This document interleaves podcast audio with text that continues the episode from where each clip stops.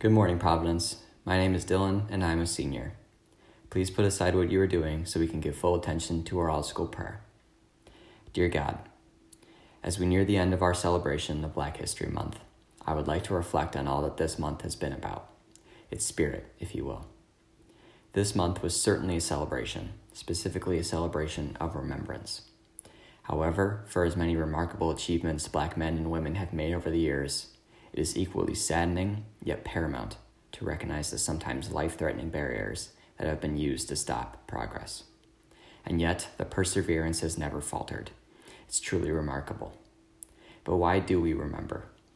Beyond celebrating their memories and legacies, there is an important message behind this month. God, as hard as it can be, we must remember that there is still racism and discrimination. The slurs, the beatings, the murders, and the tragedy that is black history in America cannot be forgotten. We remember this because it is our time, our duty, to ensure that black Americans should never have to suffer as they did to achieve these same accomplishments we commend this month. And while we have been making lots of progress, this endeavor is far from over. Now, I'll be the first to admit I know nothing of the struggles of being a black man or woman in this country, and as a white privileged male, I never will but that does not mean I should stay silent in the face of any racism. So, God, help us not to forget this month, but to continue to remember it, and more importantly, act upon it. We can be the generation to bring systemic racism to its knees, and while I certainly don't imagine we will ever see a perfect world, I hope to live to see the day when I can smile and confidently say that Martin Luther King Jr. is looking down from the heavens and saying his dream did come true.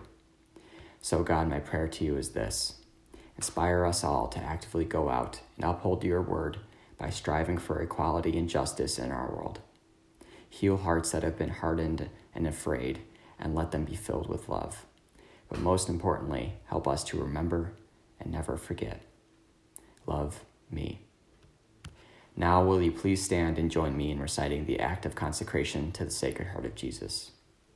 Eternal and ever loving Father, I offer you everything I do this day my work, my prayers, my play, all my thoughts, my time with family and friends, my hours of relaxation, my difficulties, problems, distress, which I shall try to bear with patience.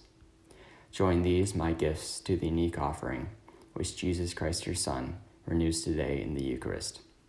Grant, I pray, that guided by the Holy Spirit and united to the Sacred Heart of Jesus, my life this day may be of service to you and to all you send into my life, so that we can continue to respond with love to the mystery of your call to be your special people. Amen. Heart of Jesus, burning with love for us, inflame our hearts with love for you. Now please turn to the flag and recite the Pledge of Allegiance.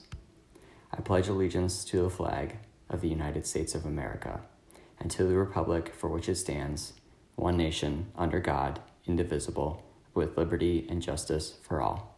Have a great Thursday, Providence.